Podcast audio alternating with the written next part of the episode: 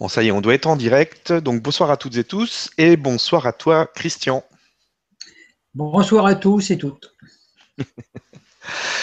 donc, euh, bon, on est bien content de te retrouver. Ça fait un moment qu'on t'avait pas eu euh, en émission chez nous. Mmh. Euh, donc, on va parler d'un sujet intéressant ce soir. Donc, c'est tout, tout, tout. Vous saurez tout sur. Non, c'est pas le, le, le zizi, c'est sur l'âme. hors du corps. Donc, tu vas nous, faire une belle histoire, encore une fois. Et je sais que ça va être passionnant, donc on a hâte de, commencer. Donc, on fait comme d'habitude. Tu vas, tu vas nous, raconter ton histoire et euh, nous, parler de, l'âme. Et après, on fera question-réponse. Voilà, comme d'habitude. Donc, je te laisse y aller. Ben, bonjour, ou plutôt bonsoir pour certains, à tous et à toutes. Ben, je suis très content d'être revenu parmi vous, c'est quoi de le dire. Euh, donc, euh, si j'ai choisi ce sujet, c'est parce que aussi, euh, bon, c'est dans l'air du temps, puisque dans trois jours, ici, il va y avoir les citrouilles qui vont se balader un peu partout. hein. En Bretagne, c'est un peu. Halloween, c'est quand même quelque chose d'assez profond. Donc, voilà, donc. mais j'ai choisi de, de faire cette conférence euh, d'une façon un petit peu particulière parce qu'il y a une partie que c'est un sujet assez sérieux, donc un sujet qui, fait, qui peut qui fait foutre la trouille, c'est quoi de le dire. hein. Et donc euh, j'ai choisi de, de passer ça sur un mode un petit peu plus léger pour que vous n'alliez pas vous coucher ce soir avec l'angoisse au corps. euh, voilà. Donc naturellement dans le titre j'ai fait un, un mot, un, un jeu de mots qui est, qui est un jeu de mots sans en être un, c'est l'âme hors du corps. L'âme hors du corps, c'est bien quand l'âme sort du corps. Donc, euh, pour commencer, je voudrais vous parler de quelque chose, je ne sais pas si vous, connaissez le principe, mais c'est que quand on s'incarne, on a plusieurs corps. hein. On a le corps physique, le corps éthérique, le corps astral, le corps mental, et puis euh, les trois corps supérieurs, qui, dont tous les corps sont compris les uns dans les, uns dans les autres. Donc il faut savoir que dans l'incarnation, les, corps d'incarnation, c'est-à-dire le corps physique, le corps éthérique, le corps mental et le corps astral, sont des corps qui, pour se concrétiser dans la, matrice, doivent, avoir un germe, comme une graine, on peut dire. Donc il faut savoir que, par exemple, le germe de notre corps physique, qui a engendré le corps physique, est situé dans le cœur. Vous avez le germe qui est, lui, est générateur du corps astral, qui est situé dans le plexus solaire.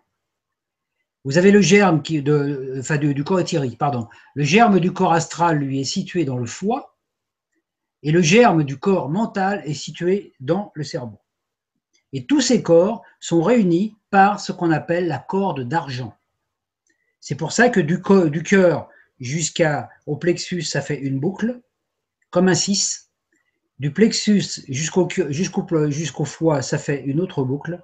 Et du, foie jusqu'au cerveau, ça fait une autre boucle. Et lorsque le processus de la mort s'accomplit, cette corde d'argent se dissout.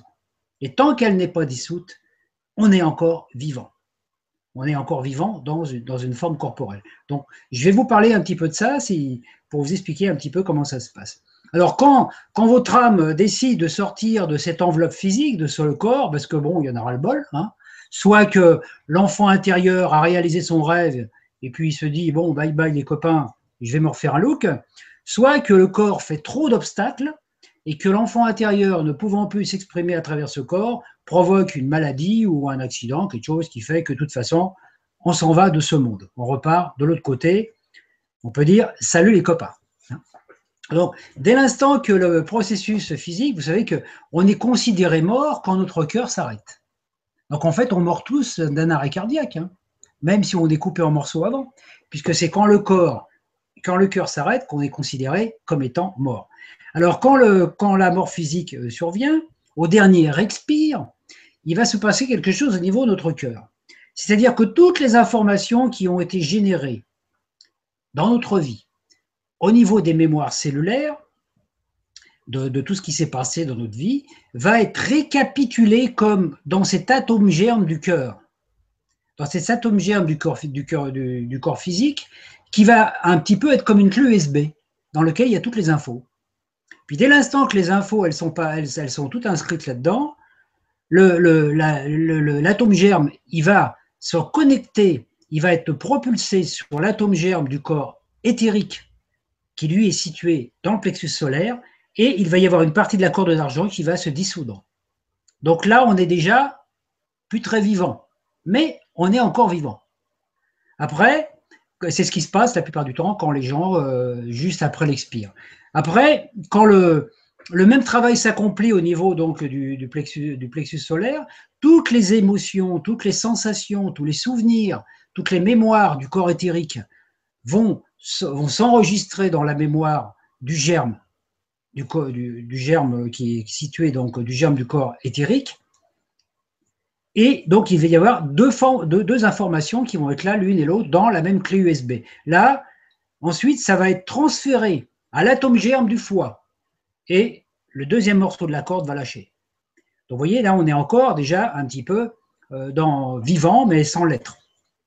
Ensuite, toutes les informations qui sont stockées dans le foie et dans le corps astral, donc les émotions, euh, tout ce qui est les pulsions, les instincts, euh, toutes les choses qu'on n'a pas digérées pendant notre vie. Hein.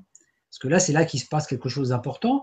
Donc pendant cela, toutes ces informations-là vont s'amalgamer à celles du corps éthérique et celles du corps physique. Ça va, ça va se, on peut dire se, se conceptualiser, faire une sorte de programme et l'information va être transférée au germe du corps mental qui se situe dans le cerveau. Et là, le même processus va s'accomplir. Donc, dans le, dans le corps mental, qui est la clé USB quelque part, de la clé USB de notre corps, elle contient toutes les informations de tout ce qu'on a vécu dans tous nos corps pendant une incarnation. Et à partir du moment où, euh, où toute l'information est stockée dans le corps mental, dans l'atome germe du corps mental, euh, la corde d'argent se rompt et on est déclaré mort physiquement. Or, toute cette euh, transmission d'informations du corps, physique au corps éthérique, du corps éthérique au corps astral et au corps mental, se passe pendant trois jours, 72 heures. C'est pour ça que dans le temps, même maintenant, on essaye plus ou moins de le faire, il faut toujours éviter euh, de, il faut toujours éviter, dire, d'enterrer les gens avant que ça soit fait, parce qu'on n'est pas cliniquement mort.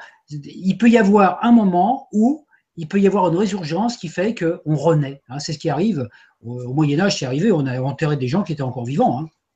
et qui, après, bon, bah, ils criaient dans la tombe, mais bon, il était trop tard. Hein. Euh, donc, il faut voir, et c'est pour ça que pendant les trois jours après le décès physique, on fait tout ce travail de récapitulation. On va dans le, on, récapitule un petit peu tout ce qu'on a vécu, donc on revoit toute notre vie à l'envers. On revoit toute notre vie à l'envers, et c'est là qu'on s'aperçoit bah, des erreurs qu'on a pu faire aussi, des choses qu'on n'a pas digérées, parce que comme on n'a plus de corps physique et qu'on reçoit les informations directement par le corps astral et le corps éthérique, c'est beaucoup plus violent.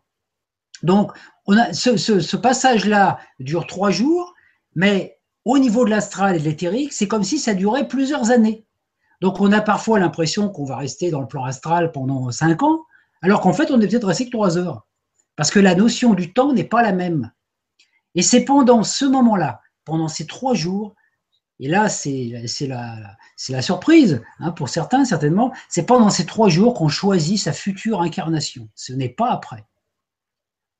Donc, vous voyez, c'est au moment où on est sur son lit, là, en train de, voilà, avec les bougies autour, et puis les gens qui viennent vous voir autour, ou qui bavardent autour de vous, de votre corps, c'est pendant ce moment-là, vous vous êtes occupé à, dire, bon, qu'est-ce que je vais faire dans ma prochaine vie, qu'est-ce que je vais venir? Donc, quand on revoit c'est là qu'on voit, par exemple, si on a vécu euh, quelque chose de très difficile avec quelqu'un et qu'on n'a pas digéré une information, hein, par exemple, euh, on s'est fâché avec sa mère et puis vraiment on lui en veut, etc. Mais bon, on meurt avant d'avoir pardonné. Ben, on va se choisir une incarnation dans laquelle on va revenir avec notre mère pour régler le problème.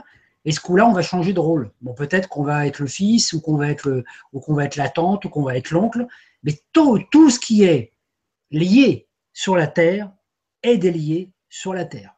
Donc c'est pour ça qu'on a, qu'on a, qu'on a, cette nécessité de nettoyer le maximum de nos mémoires sur la Terre, ici pendant qu'on est dans l'incarnation, parce que tout ce qu'on n'a pas digéré, tout ce qu'on n'a pas, tout ce dont on ne s'est pas séparé ici sur le plan temporel, on revient le vivre. On ne peut, une fois qu'on est mort, on ne peut plus rien nettoyer de l'autre côté. Le nettoyage, il se fait quand on est là.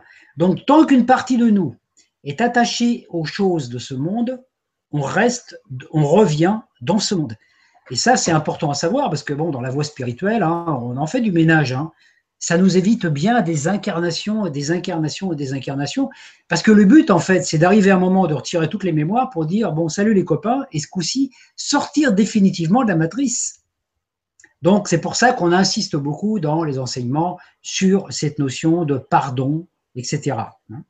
Donc, euh, alors, une fois, que, une fois que ce travail est fait pendant les trois jours, qu'on est passé dans le purgatoire, dans l'enfer et tout ça, etc., on nous propose un petit séjour dans le monde astral pour aller nous requinquer, parce que des fois, nos corps éthériques, notre corps physique et tout, ils ont pris tellement des chocs. Il y a des hôpitaux dans l'au-delà où on peut euh, se faire soigner, il y a des sanatoriums, il y a des endroits où on va se reposer. Alors naturellement, quand on traverse le plan astral, si on a plein de choses qu'on n'a pas digérées de notre corps, dans notre vie physique, pardon, on en veut à un tel, on en veut à un tel, on en veut avec cela, on a des, des rancœurs, des jalousies, bah, toutes ces images qu'on a cristallisées pendant notre incarnation, on les retrouve sur notre chemin. Et elles sont là. Donc toutes les passions, tous les désirs non assouvis, tout ça. Alors par contre, si dans le plan, dans le plan de l'incarnation, on s'est libéré de tous ces, ces, colères, ces, tensions, ces instincts. Quand on traverse dans l'astral, qu'on passe dans la zone dite enfer, il n'y a rien, il n'y a, rien qui nous retient, parce qu'on n'a rien créé. Donc ici, c'est très important ça, c'est qu'en en fait, on ici, on se crée des films, et quand on est de l'autre côté, on, revit, on vit les films qu'on s'est créés ici. Et une fois qu'on est de l'autre côté, on choisit de revenir tourner un film. C'est pour ça qu'il y a certaines personnes qui tournent des films qui sont des scénarios dramatiques, et il y en a d'autres qui tournent des films qui sont plutôt des comédies musicales ou des trucs sympas, etc. Et tout ça. Donc, vous voyez, l'importance, j'en avais parlé déjà dans une conférence, c'est important ce qu'on va enregistrer dans notre mémoire. Par exemple, euh, si on regarde que des programmes, par exemple, que des films télévisés où il y a des vampires, des monstres, euh, ces, tous ces personnages un petit peu qui nous foutent la trouille, bah, quand on est de l'autre côté, les personnages, on les voit pour de vrai. Parce qu'on les a créés. Mais ils existent pour nous ils n'existent pas pour les autres. Donc c'est important de comprendre qu'on est nourri par ce qu'on nourrit. Donc une fois qu'on a, une fois qu'on est passé de côté, alors on peut aller au paradis. Hein. alors le paradis, c'est le temps est plus doux. Euh, là, c'est quelque chose de spécial. En enfer, bon, c'est pas terrible parce qu'on a tendance à se brûler les pieds parce qu'il fait chaud. Hein. Hein. donc euh, c'est un endroit qui est un peu, euh, qui est un peu difficile. Donc quand on se retrouve dans ce plan de l'autre côté, on a, qu'on a choisi déjà la future incarnation, il va falloir attendre que la roue astrologique qui correspond au, on peut dire au, programme quand on a besoin pour se faire incarner, soit en place. Et ça, c'est vraiment très important de le comprendre parce que c'est notre, une fois qu'on est mort, notre thème astrologique continue à tourner. Puis d'un seul coup, hop, notre thème astrologique il est en symbiose avec le, le zodiaque collectif. On dit ah tiens, c'est le moment de se réincarner. Et on se réincarne toujours dans des moments importants dans la vie. C'est pour ça que des fois, on peut avoir des fois 200, 300 ans euh, de non-réincarnation parce qu'il ne se passe rien d'important qui va nous aider, nous, à prendre conscience. Par contre, dès qu'il y a des moments où il y a plein de choses qui se passent sur la Terre, comme en ce moment avec le grand changement, ben, il y a plein de gens qui reviennent parce qu'ils disent Ouais, il y a des trucs nouveaux, on y va, on y va. Voyez? Et dans les époques où sur la Terre c'est calme, c'est très rare, ben, il ne se passe pas grand-chose. Hein? Il, y a moins de gens qui s'incarnent. Donc, euh, alors moi, je vais vous raconter l'histoire maintenant de, ce que, j'ai ressenti. Moi, bon, j'ai vécu ça un petit peu en, en rêve, bon, un petit peu imaginaire. Hein. Vous allez voir, il y a de l'imaginaire dedans, mais c'est un petit peu imagé. Donc, quand on se réincarne, qu'on est bien, on est bien tranquille là dans le paradis ou un peu moins tranquille dans l'enfer, puis d'un seul coup, il y a un ange qui vient, il dit, hé, viens voir, c'est ton tour, faut y retourner des fois, on n'a pas trop envie d'y retourner. Hein. Hein. Donc, à partir de là, il va, notre, le germe de notre corps, de notre corps mental qu'on avait tout à l'heure, qui est, qui, gros comme une, comme une, petite pine de pain quelque part, bah, ce germe-là, il va servir à créer le germe du corps mental. Et puis il va y avoir, donc ça va être comme une petite pine de pain. Et puis quand ce germe-là, il va être projeté dans le monde astral, il va s'entourer d'une énergie astrale. Et vous savez quelle forme il va prendre? Il va prendre la forme d'une cloche. C'est pas pour rien le symbolisme de Pâques. Imaginez une cloche avec le petit bâton, c'est le corps mental, et avec le corps astral autour. Ensuite, cette cloche, elle va descendre dans le plan éthérique. et elle va se fermer par le bas. Et elle va avoir, elle va prendre la forme d'un œuf. Tout le symbolisme de Pâques révèle ça. Pour ça, l'œuf de Pâques, etc., tout ça, ou la cloche, et puis voilà. Donc, une fois que cet œuf, il est, bon, c'est un tout petit œuf, hein, une fois que cet œuf, il est, il est, prêt, ben, il y a notre ange gardien, euh, puis les anges qui nous aident, ils disent, bon, alors maintenant, il va falloir retrouver, choisir les parents. Parce qu'il faut trouver les parents qu'il nous faut. Alors là, ça prend un certain temps. On nous propose tout un, tout un nom, tout un, planning de parents avec des noms pas possibles, des métiers, des trucs. On dit oh non non ça je veux pas ou ça, ça non non. Hein. on, a quand même on a quand même un petit, un petit libre arbitre pour choisir. Donc ça met un certain temps. Et dès l'instant qu'on a choisi, parce qu'au bout d'un moment, il faut bien choisir, hein, des fois on prend ce qu'il y a, on peut pas, on choisit pas trop. Et on va, on va avoir, donc, euh, quand on a choisi les parents, on va agir et interagir sur ses parents pour que eux, ils soient tentés pour nous faire venir dans ce monde. Et ça, ça se passe un an exact avant notre naissance physique. C'est-à-dire que trois mois avant que nos parents physiques, nos parents génétiques, on peut dire, avant que ces parents euh, décident de, de, jouer à papa, maman, euh, bon, vous connaissez l'histoire, hein, voilà, de, faire l'amour, on peut dire, ben, nous, on est déjà dans l'astral et on, va tout faire pour qu'ils se rendent compte. Et, remarquez que des fois, les parents ne se connaissent pas encore, des fois, au bout de trois mois avant. Parce que ça peut être une rencontre fortuite, hein, de gens deux personnes qui se rencontrent un soir, ils s'aiment, ils, voilà, ils font l'amour, et puis sauf qu'il y a un bébé, hein, comme ça arrive des fois. Mais nous, on choisit, donc, on est déjà les maîtres à bord, c'est nous qui choisissons les parents. Un an avant, ils sont coincés, tant pis pour eux. Hein. Donc cette conception astrale se passe trois mois avant la fécondation physique. S'il n'y a pas de fécondation physique, de fécondation astrale trois mois avant, euh, la grossesse, une femme peut tomber enceinte, mais, mais l'enfant ne viendra pas au monde, c'est ce qu'on appelle des œufs clairs. Hein. C'est-à-dire que des, des, fausses couches, quoi, des, bébés, euh, des œufs, mais dedans, il n'y a pas de bébé. Quoi, voilà. Donc il faut bien se rendre compte que moi j'étais content hein, quand j'étais dans ce plan-là, parce que c'est moi qui organisais tout, j'avais la rencontre, je voyais mes parents et je me dis, il faut que je me débrouille pour qu'ils se rencontrent. Hein. Donc tout est, con, tout, tout est programmé, on peut dire. Rien ne pouvait échapper à mon contrôle, et il fallait que j'attende que les conditions astrologiques soient adéquates. Or, parfois, il arrive que les conditions du ciel zodiacal, du mouvement des planètes, n'est pas, en adéquation avec ce que je vais pouvoir vivre, moi, si je m'incarne au bout de neuf mois. C'est pour ça que des fois, ben, on peut très bien s'incarner à sept mois, à huit mois, ou des fois, il y en a qui s'incarnent au bout de dix mois pour que ça corresponde exactement. Donc il faut être conscient que, que, la, grossesse soit provoquée par un médecin, par les parents, par un accident ou tout, c'est toujours l'âme qui décide, ce jour-là, à cette heure-là, je veux naître. Parce que le signe solaire détermine des capacités, les planètes donnent des potentiels, et le signe ascendant détermine la, notre caractère. Or, il faut savoir qu'au moment où nos parents où nos parents euh, font l'amour et puis qu'on est conçu physiquement, la Lune se situe dans un, dans un endroit du zodiaque et cet endroit où, elle, où, la Lune se situe est l'endroit exact où, va être notre ascendant de naissance.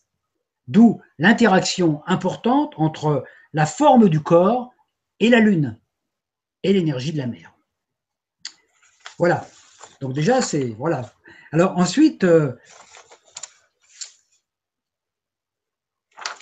Ah oui, excusez-moi.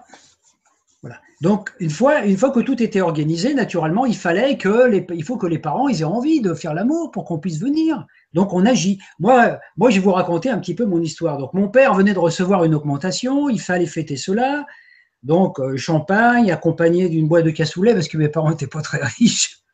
Donc, euh, mon père n'était pas au courant j'allais lui dire il va falloir faire quelque chose pour que je vienne au monde, mais il ressentait quelque chose. Hein. Il était un petit peu joyeux. Voilà, en rentrant du boulot, il est passé chez le fleuriste, euh, chez l'épicier, il a acheté une bouteille de, champagne, il a offert des fleurs à ma mère, il lui a fait boire un coup. On appelle ça les préliminaires, hein, vous connaissez. Puis mes parents se sont couchés et tout est moustillé. Papa m'a transféré dans maman. Ah ouais. Hein. Donc euh, voilà. Et il n'avait pas beaucoup de temps. Ce jour-là, il avait juste un quart d'heure. Donc, vous voyez, je suis né rapidement. Et alors, moi, c'est intéressant parce que mes parents, ils m'ont conçu un vendredi 13. Hein? Comme quoi, euh, dans la vie, et j'ai appris après que c'était pas par hasard, hein, naturellement. Donc, alors moi, naturellement, je me suis retrouvé là dans ce petit œuf, hein, comme si j'étais dans ce petit œuf, et ce petit œuf, il ressemblait un peu à une bagnole quelque part. Et une voiture qui ressemble à un œuf, c'est quoi hein? C'est une coccinelle, vous savez, les, les petites coccinelles là, de chez Volkswagen. Donc, moi, j'avais l'impression d'être dans une voiture avec, euh, avec un cockpit, avec une petite flagelle derrière, parce que le petit flagelle, c'est ce qui nous est avancé. Donc, on peut dire, j'étais assis sur un spermatozoïde, hein, soyons clairs. Alors voilà, c'est parti. Euh, c'est un petit, un petit peu quand, il y a eu l'acte, euh, la poussée, on peut dire, de, désir de mon père, c'est comme s'il y avait une course aux 24 heures du Mans, vous voyez. Les, tous les spermatozoïdes, ils sont partis tous en même temps, puis moi j'étais dans ma petite bagnole, j'étais là, je regardais autour de moi. Alors naturellement, il y avait plein de spermotos autour de moi. Ils avaient tous un pilote et chacun était persuadé que c'est lui qui allait gagner la course. Mais moi, je savais que j'étais l'élu, le champion, parce que c'est moi qui avais le programme génétique. Les autres, ils sont stériles. Hein, c'était un peu truqué. Bon, naturellement, euh, euh, ça, a démarré, ça allait très vite, ça doublait, ça se cognait, ça s'écasait, ça, s'engueulait, ça s'injuriait. Autour de moi, il y avait plein de bagnoles explosées, incendiées, détruites. Moi, je roulais dessus, j'y allais cool. Je n'étais pas trop pressé, en fait. Hein. Voilà. Bon, puis la route est devenue de plus en plus libre. Bientôt, je me suis retrouvé presque seul. J'ai aperçu devant moi une boîte de nuit où il y avait une grande pancarte, il y avait écrit utérus. Ah J'ai dit, c'est là-dedans qu'il faut que j'aille. Donc l'affiche lumineuse rose a clignoté. Il y a un spermatozoïde qui a essayé de me doubler, il s'est cogné dans la porte, parce qu'en fait, il n'avait pas le mot de passe pour entrer. Alors moi, euh, je sifflotais, je me demandais, est-ce que j'ai vraiment envie d'y aller euh. Et puis j'ai quand même fini par entrer, on m'a ouvert, je suis entré, sans oublier auparavant de déposer ma flagelle dehors. Une fois à l'intérieur, alors là j'ai imaginé un petit peu, hein, une fois à l'intérieur, je me suis retrouvé, les scientifiques vont me dire ouais c'est faux, je me suis retrouvé dans un endroit où il y avait plein d'ovules. Il y en avait plein, il y en avait plein, il y en avait des belles, tout ça, elles me faisaient de l'œil, elles avaient tous envie que j'aille avec elles, et moi je savais que je ne pouvais pas parce qu'il y en avait qu'une qui était mon élu. Je n'avais pas intérêt à me tromper. Donc euh, voilà, j'ai voyagé un petit peu là-dedans, et puis d'un seul coup, il y en a une, je l'ai repérée, elle n'était pas comme les autres. Je me suis avancé vers elle, je me suis présenté, je lui ai dit C'est toi ma promise, je le sens. Elle a ri et d'un coup elle m'a dit Bingo Puis elle a rajouté Dis donc, t'en as mis du temps pour arriver. Eh. Alors là, j'ai raconté des tas de bobards, j'ai parlé d'embouteillage, j'ai inventé des tas de trucs bidons qui me serviront aussi plus tard quand ma femme me dira C'est à cette heure-là que tu rentres du boulot? Hein? Alors dis donc, euh, alors je lui ai dit Mais dis donc, comment t'as fait pour deviner que c'était moi? Elle m'a dit Idiot, t'as pas vu que tu étais tout seul? Et c'est là que j'ai appris que les femmes étaient très intelligentes. Puis, nous avons dansé, nous nous sommes accouplés, et puis fatigué, je me suis endormi. Le lendemain matin, dans mon histoire, c'était un samedi, puisque tout ça s'est passé un vendredi. Et moi, j'aime pas travailler ce jour-là. Mais Ovule m'a réveillé, m'a dit au boulot, on n'a pas de temps à perdre, il faut qu'on construise un corps. Oh C'est la même chose qui arrive quand on se marie, hein, on est tranquille, on fait la grasse matinée, on nous dit qu'il faut aller travailler. Bon, voilà. Hein. Bon, voilà. Il faut dire que là, je me retrouvais dans un milieu un peu aquatique, un peu. Le placenta, vous voyez, c'est quelque chose de pas, de pas très. Euh, c'est un peu visqueux quand même, il hein, faut reconnaître. Bon, alors naturellement, j'avais les programmes, le programme génétique, le mien, et j'avais aussi Suite Papa, parce que j'étais resté quand même euh, trois mois dans, les bourses à papa, c'est qu'à de le dire. Hein. Donc là, j'allais passer neuf mois dans le ventre de maman. Donc elle, elle allait me donner le gros programme. Hein. Hein? les problèmes, les angoisses, les défauts, les qualités, j'ai tout absorbé sans mettre d'antivirus. Puis j'ai bossé avec euh, Ovule pour confectionner ce corps. Un matin, alors que le corps avait commencé à créer, j'ai paniqué. Parce qu'on m'avait dit, tu vas naître comme un garçon, c'est-à-dire avec une pompe à vélo quelque part. Hein. voilà, un sexe, on peut dire. Et je me suis aperçu qu'en fait, j'avais pas de sexe. Heureusement, Ovule m'a rassuré. Elle m'a dit, tu vas l'avoir ton sexe et tes deux sacoches, parce que tous les fœtus sont d'abord des filles. Ce qui revient à dire que nous, les hommes sur la Terre, tous les mecs, on est tous quelque part un peu des travelots, hein, parce qu'à l'origine, on était tous des filles. Eh ouais. Donc pendant neuf mois, Nous avons œuvré pour élaborer ce qui allait me servir de corps. J'ai été alors parfois perturbé par les états d'âme de ma mère. À chaque fois qu'elle se disputait avec mon père, je me disais, tiens, ça doit être de ma faute. Un jour, elle a eu peur que je sois difforme, et comme ça m'a foutu la pétoche, je lui ai donné un grand coup de, pied dans le ventre pour lui dire, eh oh non, je suis, je suis entier. Voyez Tout ce qu'elle pensait, tout ce qu'elle ressentait, tout ce qu'elle regardait, je le percevais. Heureusement qu'elle ne fumait pas. Je me suis mis à imaginer que si ma mère fumait deux paquets de cigarettes par semaine, au bout de neuf mois, j'aurais fumé 1440, kilo, 1440 clopes. Et quand j'aurais poussé mon premier cri, il en serait sorti de la fumée comme une locomotive. Vous voyez pourquoi c'est pas terrible de fumer quand on a un bébé dans le ventre. Tout ce que ma mère mangeait, je l'avalais aussi. Le chou, ça me foutait des gaz. Et comme j'étais en, vase clos, c'était pas tellement terrible. Elle ne buvait ni alcool ni pastis, heureusement, sinon mon premier cri aurait été à la tienne. Elle n'écoutait pas de musique cacophonique, et c'est dans son ventre que pour la première fois, j'ai écouté sur RTL les comiques des années 50, et ça m'a laissé quelques traces dans les neurones. Hein. J'avais du pot car les scanners n'existaient pas à cette époque. C'est ce machin qu'on roule sur le ventre de la mère après avoir mis de la, gelée dessus, hein, jusqu'au sixième mois. Je pouvais encore me balader dehors de temps en temps, discuter avec mes potes là-haut, et puis, clac, on m'a coupé le cordon voyageur. Plus possible, plus possible. Excusez-moi, j'ai pris quelques notes pour éviter d'en avoir plein la tête. Hein. Donc, fini les balades à l'extérieur. J'ai passé les trois derniers mois dans le noir total pour les finitions, pas de sortie, un isoloir d'où je ne pouvais entendre que des voix de ma mère et de mon père quand il était là. C'est ainsi que je suis arrivé au moment de ma naissance. Et au moment de ma naissance, on m'a invité à sortir par un trou. Mais quand j'ai vu la grosseur du trou, je me suis dit, il est bien petit. Donc, j'ai cherché, j'ai demandé pour voir s'il n'y a pas des fois une télécommande pour agrandir le cou, mais il n'y en avait pas. On m'a dit non, le trou, tu vas l'agrandir avec ta tête. Alors bon, vous connaissez le principe. Hein on pousse, on me pousse, maman pousse. Euh, voilà, ça, prend du temps parfois. C'est fatigant, ça fait transpirer. Et moi, quand, le, le trou s'est suffisamment agrandi et que j'ai commencé à percevoir un petit peu ce qui se passait dehors, j'ai hésité à sortir parce qu'il faisait froid. Moi, je suis né au mois de février et je peux vous dire que dehors, ça caillait un peu, même dans l'hôpital. Donc, euh, je me suis dit, euh, oh là là, euh, je ne sais pas si je vais y aller, mais bon, on m'a poussé, on m'a poussé, donc il a fallu que j'y aille. Je suis sorti.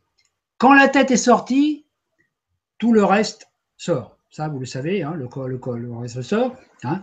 Et puis, naturellement, je suis sorti, on m'a filé une grande baffe pour voir si j'étais vivant. J'ai crié, ça brûlait et j'ai crié pour de bon. Puis, naturellement, la galère a commencé. Mais par contre, c'est à ce moment-là que j'ai perdu la mémoire. Je me souvenais plus rien de tout ce qui s'était passé. Qui suis-je? Qu'est-ce que je fous ici? Pourquoi est-ce que j'ai pris cette forme, cet environnement, ces parents, ce nom, et puis ce prénom ridicule Et ma petite voix intérieure me disait Arrête de râler, c'est toi qui as choisi. Ah, en fait, je ne sais pas exactement pourquoi je suis venu m'incarner dans, dans cette vie présente. Peut-être que j'étais aussi pour venir euh, pour vous raconter tout ça. Alors voilà, je vous raconterai une petite anecdote à la fin. Hein. Alors maintenant, je voudrais rajouter d'autres choses un peu plus sérieuses. Hein. Donc vous voyez, cette, cette vision de, de cette naissance-là, bah, c'est une vision un petit peu bon, globale, un petit peu imagée, mais en fait, c'est un petit peu le processus comme ça que ça se passe. Hein. Donc, il faut savoir une chose, que la mort, c'est quelque chose qui nous fait peur, qui nous, qui nous rend sérieux, qui, qui nous fait, qui nous rend, qui, nous rend triste, c'est le cas de le dire. Moi, je sais que quand j'étais jeune, j'avais horreur de la Toussaint, parce que aller dans un cimetière en plein hiver, hein, euh, alors que voir des, voir, voir des gens qui sont morts, c'est le cas de le dire, alors qu'il fait, il fait, il fait souvent très froid, très humide, c'était vraiment pas agréable. Donc j'ai toujours un petit peu euh, essayé d'éluder ce moment-là. Hein. Donc il faut se rendre compte d'une chose, c'est que la mort ne rend triste que les vivants qui restent. le, mort, lui, il n'est pas, pas malheureux, hein, puisque eh, la mort libère l'âme de son enveloppe de chair et les atomes du corps reprennent liberté pour s'en aller créer une autre forme. Aucune forme ne perdure. Tout est éphémère. La, la chose qu'il faut se rappeler, c'est que seul l'absolu est éternel, puisqu'il n'est pas né, il n'est pas créé, donc il ne subit pas le temps. La source, elle, est immortelle. Elle peut s'auto-régénérer en permanence et se manifester en d'autres formes. Mais la source disparaîtra aussi un jour pour retourner dans l'absolu. On a le temps. Hein. On a le temps parce que ça, va durer une éternité, c'est quoi de le dire. Notre forme temporelle est soumise au temps. Elle ne dure qu'un temps. Dès qu'on s'accroche, dès qu'on s'attache à l'éphémère, à un objet, à une situation, à un lieu, à une personne, à un animal, on se condamne à souffrir lorsqu'on est obligé de s'en séparer. Quand un être cher meurt, on pleure non pas sur lui, mais sur le souvenir qu'on a de lui. Et surtout, cela nous rappelle que nous aussi nous sommes mortels et que notre tour viendra. Cela peut nous rendre soit dépressifs, ou au contraire nous donner envie de vivre en disant je vais en profiter pendant le temps qui me reste. Et ça, c'est vraiment la meilleure solution. Quand un être meurt, on se rend parfois compte qu'on ne lui avait pas prêté assez d'attention quand il était vivant. C'est ce qui arrive souvent avec nos vieux parents. Et le pire, c'est quand un être avec lequel on était fâché meurt, qu'on n'a pas pardonné, il est trop tard, et ce qui a été vécu et tissé ici-bas ne peut être tissé qu'ici-bas. Donc, on se condamne à revenir pour réaliser ce pardon par une nouvelle rencontre. Quand on est de l'autre côté, il est trop tard pour effacer les fautes. Tous les serments, les liens, les mémoires, les souvenirs, les désirs cristallisés ici-bas nous obligent à revenir, car c'est et pendant l'incarnation qu'on peut délier ce qui a été lié. Donc on peut dire, tant qu'on a des désirs de ce monde, en ce monde, on revient. Donc la mort et la vie sont deux facettes de l'expérience. On passe une porte d'un côté ou de l'autre. Quand on s'incarne, on doit pousser pour élargir le portail de l'utérus maternel, et quand la tête passe, tout le corps passe. Quand on veut sortir définitivement de la matrice, on passe une porte étroite, et quand on a la grosse tête pleine de désirs, de regrets, de remords, on ne peut pas sortir de la matrice et on reprend un autre corps pour continuer la désinformation neuronale jusqu'à temps qu'on ait la petite tête. Après la mort, il ne reste qu'un souvenir. Mais celui-ci, tel un fantôme, s'estompe avec le temps, car rien ne résiste éternellement au temps. Aussi, quand on est confronté à la mort d'un être cher, ou notre propre mort, cela n'est en fait que pour nous aider à changer de cap et à donner plus d'attention à ceux qui sont encore en vie, donc aussi à nous. Et ça, c'est une chose qui est très, bon, je ne sais pas euh, si euh, beaucoup de personnes le ressentent, mais moi, je sais qu'à chaque fois que j'ai été confronté à la mort, ça me donnait envie de vivre davantage. Si notre vie n'est pas réjouissante actuellement, alors peu importe ce qui nous a amené à cela, peu importe nos fautes passées, notre karma et tous les trucs qu'on a vécus, peu importe ce qu'on a fait, importe aujourd'hui ce qu'on fait en étant vivant ici maintenant. Le passé, c'est un autre nous qui ne nous concerne plus. C'est pour ça que Jésus disait, laissez les morts enterrer les morts. Donc il faut donner notre attention aux vivants et à ceux autour de nous qui ont besoin de notre attention et de notre amour. Tant qu'on reste collé au passé, de cette vie ou des vies antérieures. On reste englué dans les mémoires karmiques et les problèmes continus. On se nourrit de traumatismes. On s'accroche au passé, au remords. On se dit qu'on aurait, qu'on aurait pu faire mieux. On essaie de rattraper nos erreurs et c'est encore pire. On perd son temps en cogitation à vouloir revivre ceci ou cela en mieux. On, cherche, on perd beaucoup d'énergie à vouloir récupérer, par exemple, des enfants qui se sont éloignés de nous ou à retrouver des géniteurs inconnus qui nous ont abandonnés à la naissance, on se perd en culpabilité, en jérémiade, en supplication, on est totalement identifié au corps de souffrance que l'on s'est créé, et alors notre vie devient terne, monotone, infernale, parce qu'on n'a pas osé faire le passage. Le passage, c'est-à-dire, il faut être capable de, de, se réconcilier avec la mort en étant vivant, donc en se délaissant de tout ce qui ne nous est plus utile. Pour cela, parfois, il faut oser tout quitter, changer de look, de pays, de région, de métier. Et quand on n'ose pas le faire et qu'on reste figé dans des vieux schémas, arrive inéluctablement un jour où la mort vient nous obliger à changer de look, de forme et de corps. Car quand celui qu'on habite ne peut nous permettre à notre enfant intérieur de s'exprimer, celui-ci appelle la mort à son secours et lui dit Délivre-moi de ce corps dont je ne peux rien faire, donne-moi un autre tout neuf, plus malléable. Et c'est ainsi qu'on meurt pour se réincarner parce qu'on n'a pas réalisé ses rêves. La mort est étroitement liée au feu de l'énergie, au feu sexuel, puisque c'est par la, sexualité qu'on vient au monde et, aussi par, cette énergie-là qu'on a des désirs, des instincts, etc. Compte vu une expérience qui nous fait frôler la mort, cela réveille notre feu sexuel en nous, les instincts, et on sent une envie de faire l'amour. Hein. donc, euh, peut-être pas tout de suite après être revenu au cimetière, mais je peux garantir que ça arrive. C'est ce qui arrive dans les hôpitaux. Hein dans les hôpitaux, on sait que bon, il y a des réputations un peu des hôpitaux un peu spéciales. Hein. Pourquoi? Parce que quand on est en confronté à la mort toute la journée, quand on voit des gens qui meurent, etc., notre corps physique, les instincts se réveillent, on a envie de vivre. Donc pour se prouver qu'on est vivant, on a, on a un désir sexuel qui vient. Et moi, je sais que ça m'est arrivé des fois, après avoir vécu des trucs très durs, ou d'un seul coup, et c'est au-delà de la pensée, hein, c'est au-delà des fantasmes. C'est le corps qui dit j'ai envie de sentir que je suis vivant. Donc naturellement, c'est peut-être un bon moment pour euh, booster sa libido aussi, hein, peut-être. voilà.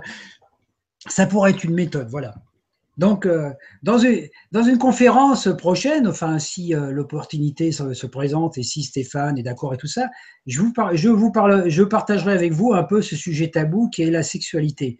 Est-ce cela le péché originel? Je me suis toujours posé la question pourquoi tous les problèmes qu'on a, apparemment, si on regarde un petit peu les écrits, viendraient du fait que Ève a croqué la pomme et que c'est nous qui avons ramassé les pépins.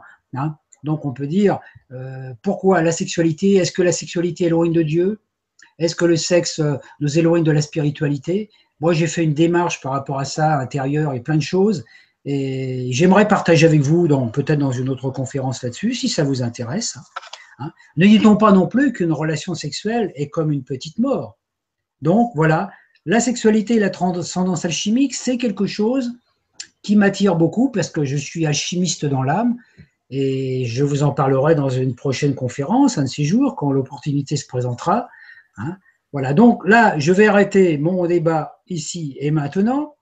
À la fin, Stéphane, tu me gardes un petit moment, 5-10 euh, minutes, parce que j'ai une petite conclusion euh, intéressante.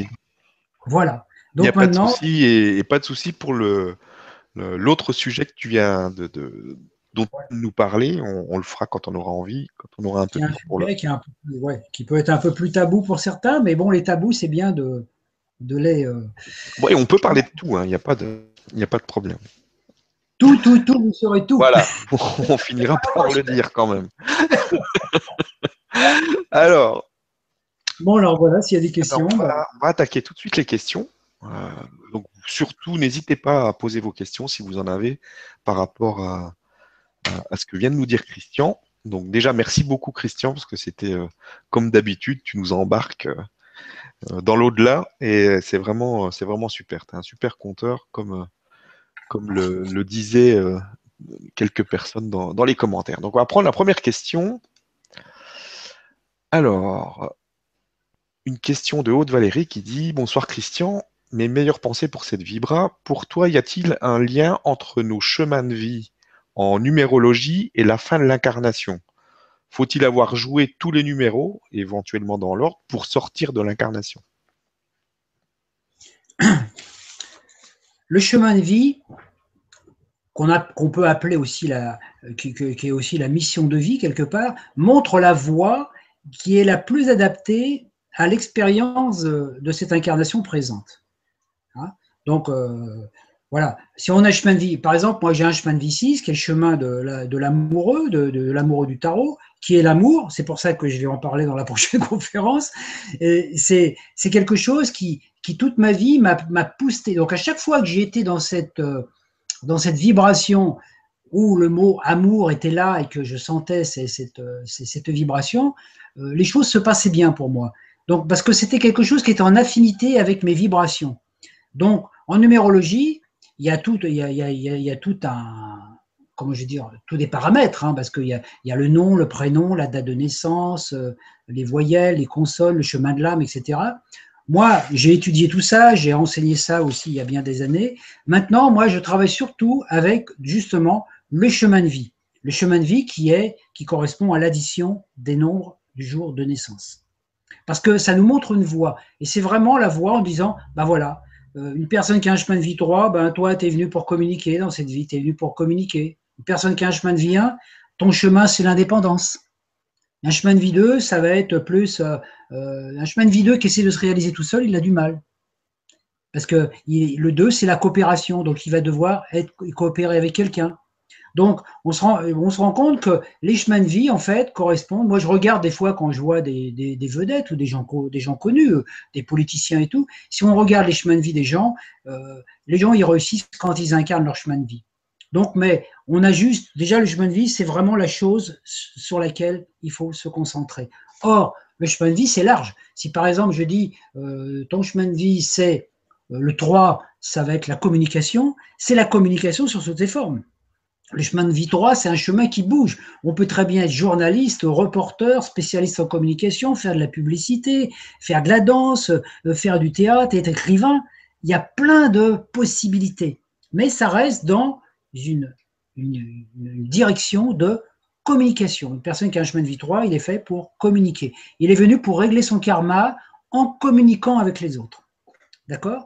Alors que les gens qui ont un chemin de vie 9, par exemple, le chemin de vie 9 qui est le chemin euh, humanitaire, qui est le chemin aussi des missionnaires, euh, c'est un chemin qui va amener les gens à quelque chose de beaucoup plus euh, collectif. Hein. Moi, j'ai remarqué, par exemple, que beaucoup de vedettes d'artistes connus on peut dire de, grands, des gens un petit peu, bon, on pourrait dire Yannick Noah, tous ces gens euh, qui, font des, qui, qui, œuvrent dans des œuvres caricatives à, côté de leur métier, quoi, qui, utilisent leur, leur capacité d'être d'être connus pour pouvoir faire des œuvres humanitaires, etc. Il y a beaucoup de, de ces gens-là qui ont des chemins de vie neufs. Le chemin de vie neuf, c'est le chemin de l'accomplissement. Après, Attention, ce n'est pas parce qu'on a un chemin de vie neuf, un chemin de vie neuf ou un chemin de vie 11 ou un chemin de vie 22 ou un chemin de vie 33 ou 3 ou 6 qu'on n'est plus évolué qu'un autre. C'est un paramètre. C'est un potentiel qui nous est donné. C'est comme si je vous dis, voilà, je te donne un ordinateur. Ça peut être un super ordinateur ou un ordinateur euh, un peu moins beau physique euh, au niveau des trucs, mais qu'est-ce que tu vas en faire? Ça, c'est important. Et ça, ça c'est très important sur tous les domaines notamment dans le domaine des dons. Parce que les chemins de vie donnent des dons. Des fois, il y a des gens qui ont les dons, des dons par exemple comme la clairvoyance et tout ça. Un don est un outil qui nous est donné pour atteindre le divin. Ce n'est pas une récompense. Il n'y a aucune récompense vis-à-vis du divin. Parce que quand on rentre dans la notion de récompense, on rentre dans la pensée judéo-chrétienne qu'il faut faire des bons actes pour récolter des trucs. C'est comme si on faisait du marchantage avec Dieu. On disait, bon, tu sais, sur Terre, là, je vais te servir, euh, je vais être sympa avec toi, et puis bon, il dit là-haut, tu me réserves une bonne place. C'est du marchandage. Et ça ne marche pas comme ça. C'est complètement, ça, c'est complètement de, l'utopie. Hein. Donc, il faut voir une chose. Quand on est, on peut, si on est un channel, par exemple, on va recevoir des, énergies, des messages qu'on va incarner, parce qu'on doit être l'exemple vivant du message qu'on transmet. Et à partir de là, voilà, donc c'est un don. Parce que moi, j'ai rencontré des gens, des fois, qui croyaient que parce qu'ils avaient le don de guérison, ou le don de clairvoyance, ou un don particulier euh, qu'ils étaient plus évolués que les autres, comme s'ils parce qu'ils avaient bien travaillé dans leur vie antérieure et qu'on leur donne ça. Et ça, c'est complètement faux. Le tout, c'est qu'il faut nettoyer les vieux schémas. Mais on est tous, à l'origine, on a tous le même potentiel, on a tous les mêmes dons. Par contre, dans une vie ou dans une autre, par rapport à notre, à notre potentialité et puis à notre incarnation, on a des potentiels qui sont plus ou moins activés. Hein, les gens qui ont des signes d'eau, par exemple, ils vont, être plus ils vont être plus dans la voyance, ou ils vont plus être réceptifs. Les gens qui sont des signes d'air, comme moi, on va être plus dans la, dans, la parole, le mouvement, euh, l'inspiration directe. Mais ça ne veut pas dire qu'on est mieux que les autres ou pas, c'est qu'il faut tout pour faire un monde. Donc ça nous permet de voir. Donc le chemin de vie donne des informations. Et c'est pas parce qu'on n'a pas vécu son chemin de vie qu'on va nécessairement se réincarner. Dans la mesure où on a libéré tous les vieux schémas. C'est ça qui est important. On vient ici pas pour apprendre, on vient pour désapprendre ce qu'on a appris qui était faux pour découvrir ce qu'on savait déjà. Ça, c'est un truc à méditer. J'espère que ça répond à la question de Valérie. Euh. Oui, oui, c'est bon. Merci. Et merci Aude Valérie pour, euh, pour la question. Alors, alors, on a Mireille qui nous dit Bonsoir Christian et Stéphane, heureuse de vous retrouver, ça va être trop court comme d'habitude. Alors, sachant que notre âme s'évade la nuit et va se promener, pourquoi ne nous ramène-t-elle pas plus d'informations utiles, même si je sais qu'on ne doit pas tout savoir? Merci. Alors là, bon, c'est intéressant, c'est que euh, c'est pas, peut dire, c'est pas, c'est pas véritablement l'âme qui s'échappe la nuit qui va voyager, c'est le corps astral. Donc, on a un corps physique, comme j'ai dit tout à l'heure, un corps éthérique, etc. Donc, il y a une partie du corps éthérique qui s'allie au corps astral et qui voyage dans l'astral. Donc, la nuit, on voyage dans le monde onirique, dans le monde de l'astral. On va chercher des informations. On rentre dans le monde du rêve, comme on dit. Mais quand on rentre dans un monde du rêve, selon toutes les choses qu'on a vécues dans la journée, hein, si on a eu vécu plein de stress et plein de trucs et qu'on ne s'est pas pacifié avant de s'endormir, bah, quand on va aller dans l'astral, on va rentrer dans un rêve, par exemple, on va arriver dans un rêve, on va par exemple arriver dans une, dans une ville, dans une grande ville comme New York. Hein? Donc voilà, le rêve, il va nous amener à New York. On va être à New York, puis d'un seul coup, on va avoir un taxi, on va monter dans le taxi. Le taxi va nous amener dans un endroit, et puis on va rentrer dans un immeuble, et puis dans l'immeuble, on va rencontrer des gens, etc. etc. Donc on va se retrouver euh, peut-être euh, à Perpète-les-Oies. Parce qu'on voyage, chaque objet nous amène dans un autre rêve. Et quand on se réveille le matin, bah, tous ces rêves se mélangent, on revient à vitesse grand V, c'est comme si on repassait tout en vitesse accélérée à l'envers. Et puis quand on se, quand on se réveille, c'est tout mélangé, ou alors on se, rapproche, on se se rappelle de rien. Alors, il y a une méthode pour euh, éviter ça. C'est avant de s'endormir, je l'avais donné cette méthode, c'est avant de s'endormir, il faut, une fois qu'on est allongé, avant, avant de dormir, il faut se connecter à son double énergétique son double énergétique, parce que qui lui connaît tout de nous. Lui, c'est un peu le grand initiateur qui nous permet, il est le lien, il est le, l'intermédiaire entre notre corps et notre soi lumière. Et lui, il connaît tout de nous, c'est notre, notre double de lumière, on peut dire, hein, euh, énergétique. Donc, quand on se confie à lui, avant de s'endormir, il faut lui dire, il faut voir, ce qui est intéressant, c'est de revoir sa journée à l'envers. Hein, comme au moment de la mort, revoir sa journée à l'envers et voir tout ce qu'on a pu faire dans la journée, ce qu'on a ressenti. Tiens, on se dit, tiens, ah, tiens, je me suis engueulé avec mon patron encore aujourd'hui. Voilà, tout ça. Hein. Donc, dès l'instant qu'on prend conscience que dans la journée, par exemple, on s'est disputé avec quelqu'un et que ça nous a laissé de la colère. Au moment, avant de s'endormir, il faut pardonner. Faire juste un petit dire, bon, oh, effacer, demander, voilà. Hein. déjà, faire un, demander déjà à pouvoir effacer cette, cette information. Et, quand, et alors, ce qui est intéressant, c'est que quand on fait le travail de rétrospection d'une journée, parfois on s'aperçoit que dans la journée, on n'a rien fait d'intéressant. ou des fois qu'on a fait que, excusez-moi le terme, qu'on a fait que glander toute la journée, ou qu'on a fait que de manger, en fait, qu'on a passé une journée complètement végétative. Donc déjà, ça permet de faire une prise de conscience. Hein. Et puis une fois, qu'on a fait cette récapitulation, on la confie au double. On dit, voilà, tu vois, aujourd'hui, j'ai fait des trucs, euh. Est-ce que tu peux me, me, nettoyer tout ça pendant la nuit hein? Donc le double, lui, il a cette capacité de nettoyer toutes ces vieilles mémoires. Et si on a une problématique particulière par rapport à quelque chose, bah, je sais pas, on a besoin de trouver du travail, on a besoin de quelque chose, on demande au double de nous envoyer l'information pendant la nuit. Et lui, pendant la nuit, il va chercher l'information, il va la réimplanter dans notre corps éthérique et dans notre corps astral, et quand on va se réveiller, l'information va être là. Hein. Donc l'important, déjà, dès qu'on le fait en conscience, qu'on demande une information. Alors quand on a, quand on a confié au double euh, toutes les problématiques de notre journée, qu'on lui dit, bon écoute, tu ne veux pas t'en occuper parce que moi, il faut que je dorme, j'ai autre chose à faire. Donc le double, il va s'en occuper. Il va remettre en place les cellules pendant la nuit. Euh, il nous remet à neuf pendant la nuit. Hein. Comme un ordinateur, il fait la mise à jour du corps. Hein. Et puis, après, il faut s'endormir en toute confiance, en sachant que quand on a demandé au double, on va être exaucé. On est exaucé. Et quand on se réveille le matin, avant même d'ouvrir les yeux, il faut repenser au double et puis lui dire, le remercier en lui dire merci parce que je sais que cette nuit tu m'as donné les infos. Déjà, ça réactualise. Ensuite, il faut se lever.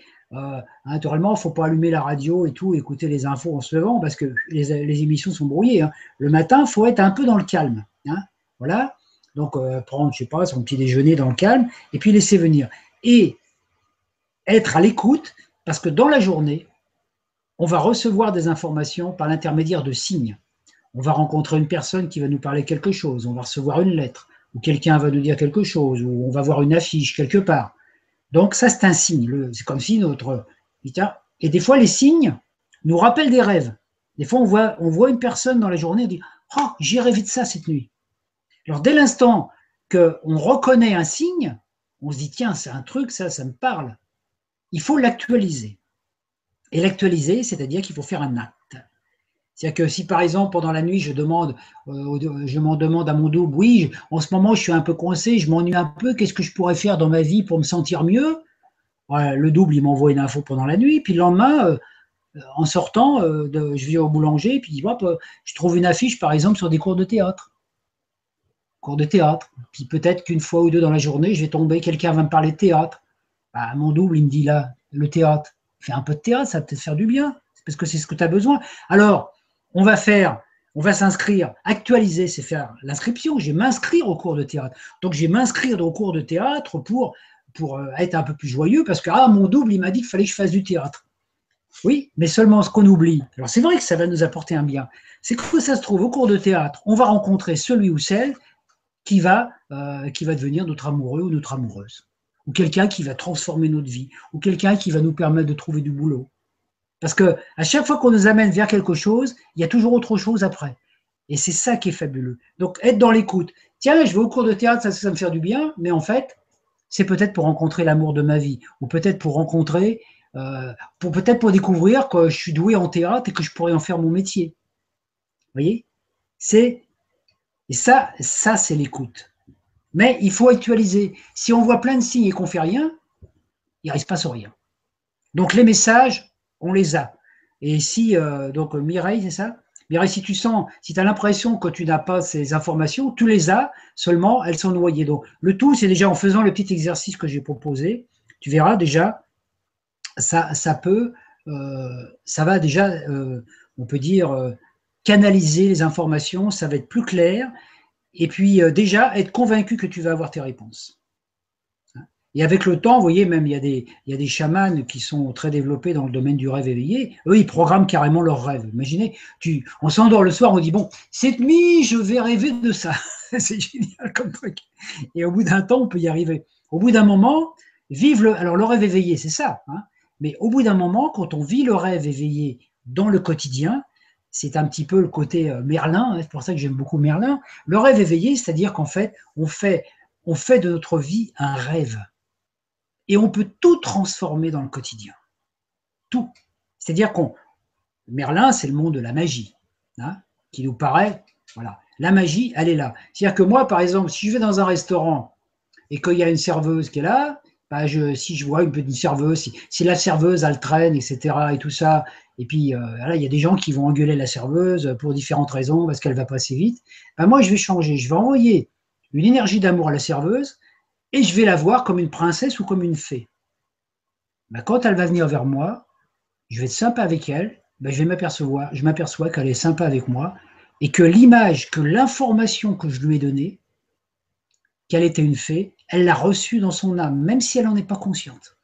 Imagine, Hein, toutes les fées qu'on peut rencontrer dans la rue, toutes les femmes dans les supermarchés, toutes ces femmes qui, voilà, dans, les magasins, dans les taxis. Et en fait, moi, j'ai pratiqué ça. Bon, je ne peux pas expliquer tous les exemples là, mais j'ai pratiqué ça une fois dans une, dans une, dans une queue dans un train où j'allais louper mon train. Il y avait une queue pas possible. Le, type qui, vendait les billets, bon, il était lent comme un escargot. Puis du coup, euh, comme euh, ouais, je, je me suis dit, bon, je vais louper mon train. Donc j'ai commencé à discuter avec un type dans la foule, on a discuté. On a sympathisé, super sympa et tout. D'un seul coup, on s'est retrouvé devant le guichet, on a eu le train, et tous les deux, pendant le train, bah, on a passé un voyage super, on était devenus copains dans le train. Ça ouvre les portes. Donc, et ça, c'est vraiment ce pouvoir qu'on a. Donc les signes sont là, mais il faut aussi être à l'écoute et après agir, c'est-à-dire aide-toi, le ciel t'aidera. Si tu fais pas l'acte, Hein, c'est voilà, si, tu ne fais pas l'acte d'aller au théâtre, de t'inscrire au coup de théâtre, et eh ben, ta vie ne va pas changer. Voilà, j'espère que ça a répondu à la question de Mireille. Très très bien, merci beaucoup. Merci Mireille pour la question.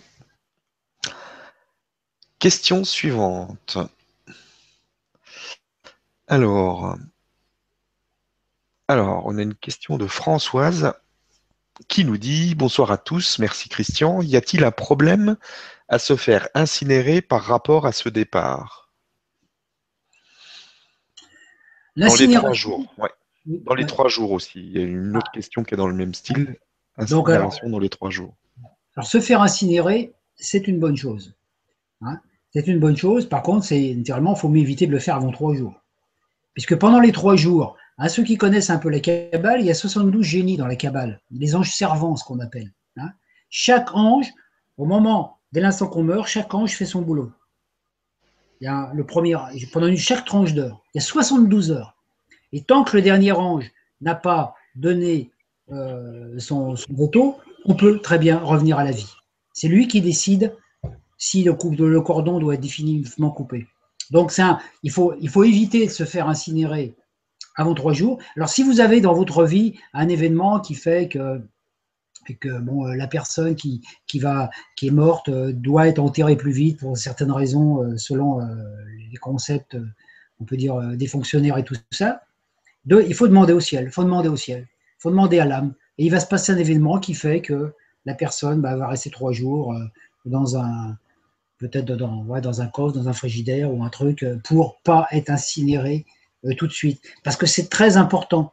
Parce que même quand, quand on se retrouve face à, à côté d'une personne qui est morte, hein, et qu'on va la voir quand on va faire la veille des morts, ou quand on va les voir, même quand les gens ils sont dans, dans, dans, les choses des, un peu comment s'appelle, les frigidaires des pompes funèbres, hein, bah, il y a un contact qui se fait. Moi, j'ai vécu un truc comme ça euh, début de l'année avec ma mère. elle n'était plus là, mais en même temps, elle était là. Et je le savais, je le sentais. Il y a, y a une capacité de passer encore des informations au mourant pour le libérer. Donc déjà pour soi-même, se faire incinérer, oui, euh, mais quand on se fait incinérer, quelque part, c'est bien si on croit à la vie après la mort. Si on croit qu'il y a autre chose derrière, si on croit à toutes ces choses dont on parle. Parce qu'une personne qui croit à rien, qui se fait incinérer, c'est plus difficile pour elle. Pourquoi? Parce que au moment où on meurt, l'âme se détache du corps. Donc la plupart du temps, l'âme est présente. Il faut savoir que la plupart d'entre nous assistent à leur funérailles. Quand, quand vous avez le cercueil dans l'église, l'âme, elle est là, elle regarde. Tant que le corps n'est pas enterré, l'âme, elle reste autour pour regarder. Parce qu'il y a des gens, des fois, qui meurent et qui ne se rendent pas compte qu'ils sont morts. Et quand ils voient leur corps mort, et quand ils voient des gens qui les pleurent autour et tout ça et tout, ils se disent, bon, bah, c'est vrai, ils se rendent compte qu'ils sont morts mais ils s'en rendent pas, mais des fois ils s'en rendent pas compte. Donc, ils ont besoin de voir leur corps pour se dire ok, je suis mort, et puis qu'ils suivent l'ange et qui les emmène dans les autres plans. Hein. Par contre, il y a des morts encore plus difficiles là qui laissent parfois des traumatismes. C'est les gens qui meurent dans des accidents d'avion, par exemple. Quand un avion explose et puis qu'il n'y a plus rien, si, les gens qui sont pas conscients de la vie après la mort, naturellement, ils, ne savent même pas qu'ils sont morts. Donc des fois, pendant un certain temps, ils traînent dans le coin avant. Et ça fait un petit peu comme le. C'est un peu le principe des fantômes. Hein. Et des fois, ces gens-là, quand ils se réincarnent, ils ont un traumatisme par rapport à ça. Les gens qui ont vécu ça dans des vies antérieures, qui reviennent, ils sont traumatisés parce que ils, se rappellent pas quand ils sont morts dans leur dernière vie quelque part au niveau de leur conscience. Donc euh, l'incinération, c'est bien dans un sens où ça permet euh, ça permet quelque part de, se détacher du corps matériel beaucoup plus vite. Hein, dans, un corps, après, euh, ça, ça dépend aussi des croyances euh, personnelles et tout ça. Mais c'est vrai que je trouve un petit peu dommage à notre époque qu'on enterre les gens dans des cercueils, bon, les cercueils en bois, etc., mais on enterre les gens dans des fosses en béton. On n'est plus en contact avec la terre. Parce que quand un corps est en contact avec la terre, il se, il se, dissout dans la terre et il rend ses éléments à la terre, ça va beaucoup plus vite.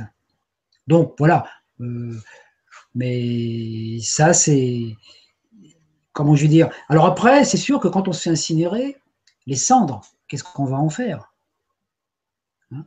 Est-ce qu'on peut les garder dans une boîte Ou est-ce qu'on va les donner dans la nature? Moi, je pense que le mieux, c'est de, les donner dans la nature, à condition que le mourant, naturellement, ait émis ce désir. Hein. voilà, et pour moi, disons que je trouve que l'incinération, c'est bien, parce que ça laisserait de la place, euh, il y aurait un peu moins de cimetières sur la Terre, et puis, euh, naturellement, euh, les marchands de chrysanthèmes ne sont pas tout à fait d'accord avec ça. merci beaucoup pour la réponse, et merci Françoise pour, pour cette question. Alors, question suivante. Alors, on a Jean-Marc qui nous dit Bonsoir Steph et Christian. Heureux de revoir les vibras. Les âmes animales et humaines se rencontrent-elles lors de nos voyages astrales Merci, paix et lumière. Alors là, ça c'est un sujet assez intéressant, assez vaste. Bon, je vais essayer de résumer parce qu'il faut savoir que les animaux n'ont pas d'âme individuelle. Parce que les animaux n'ont pas de corps mental. Nous, on est des êtres individués. C'est-à-dire qu'on a, on a une âme qui est individuelle. Donc on est l'animal, par exemple, il est, un animal est vivant, il vit par ses instincts.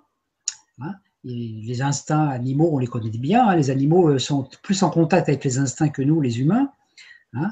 C'est ce qu'on voit lors des tsunamis et tout, que, les animaux, ils, savent avant, euh, avant la catastrophe qu'elle va arriver, tout ça. Donc l'animal, l'animal est vivant, mais l'animal ne sait pas qu'il est vivant. Il n'est pas conscient qu'il est vivant. C'est pour ça qu'un animal ne se, ne, se, ne se dit pas, euh, un lapin, il ne va pas se dire, tiens, dans deux jours, je vais être tué euh, par un chasseur qui va, me, qui va manger, par exemple. Hein. Aucun animal est capable de prédire sa mort. Les animaux, ils vivent le présent, l'instant présent.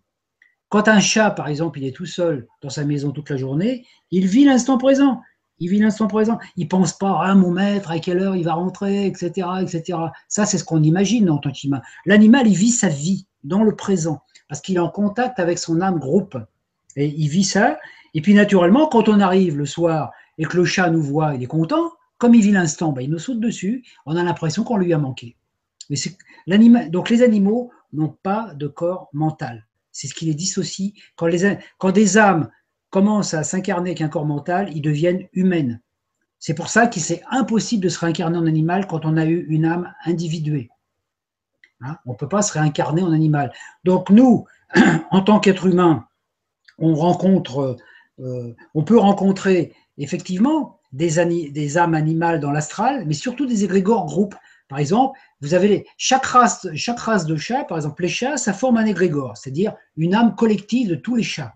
Et à l'intérieur de cet égrégore, il y a une âme, on peut dire un peu plus euh, individualisée, de chaque race des chats. Il y a les chats persans, il y a les chats angora, etc., tout ça.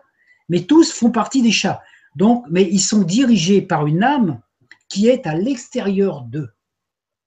C'est pour ça que euh, on le voit par exemple aussi avec les animaux euh, euh, dans les périodes de chasse, quand, quand, les animaux sont tués, par exemple, quand un animal, quand un lapin, il est tué quelque part, bon bah, son âme, elle part dans l'astral et ça provoque une souffrance, mais c'est toute l'âme des lapins qui est touchée. Donc on peut dire que, les, par exemple, bon là je parle des lapins, imaginez le, imaginez le lapin qui est une grande âme, immense âme, une entité.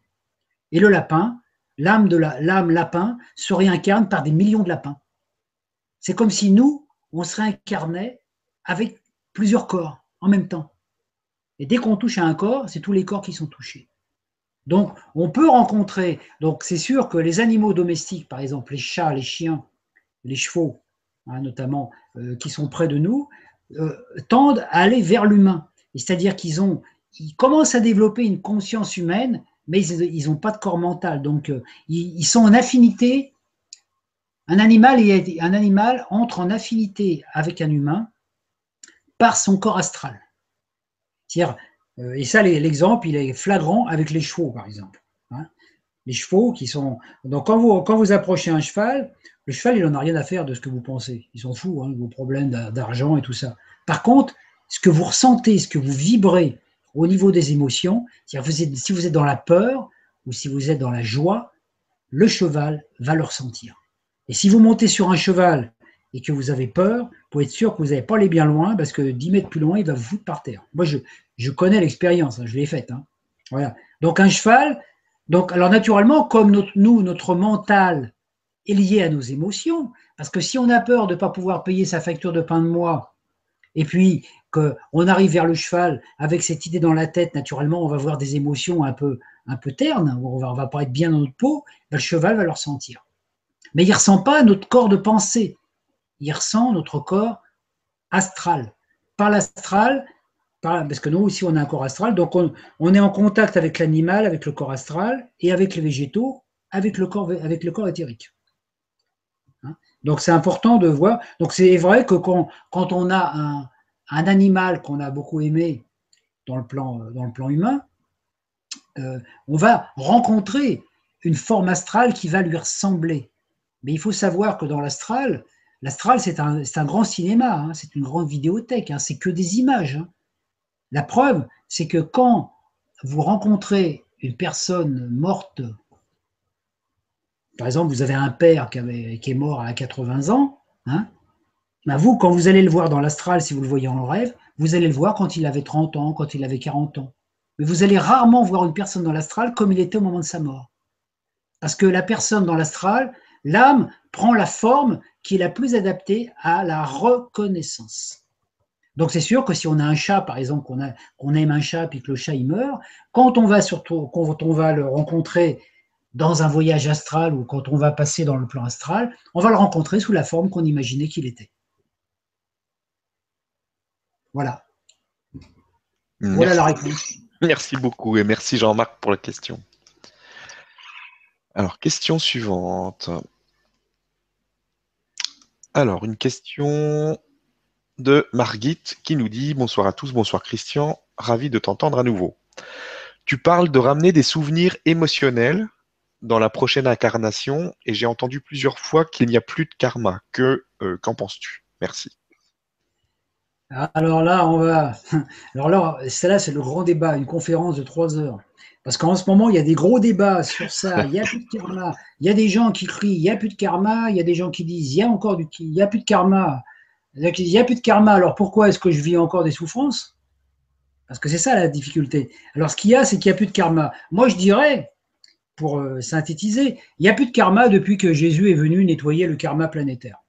Après, on a nos petits karmas personnels qu'on a continué. Parce que si on avait écouté, vraiment vécu, vécu ce message, aimez-vous les uns les autres comme je vous ai aimé, hein, euh, et ben, quelque part, il n'y aurait plus de karma parce qu'il n'y aurait plus de guerre sur la Terre. Hein. On serait tous en état d'amour on serait plus en état de, guerre. Donc les karmas, le c'est vrai qu'il n'y a plus de karma actuellement. Pourquoi? Pourquoi actuellement on peut dire on ne peut plus se créer de karma Pourquoi?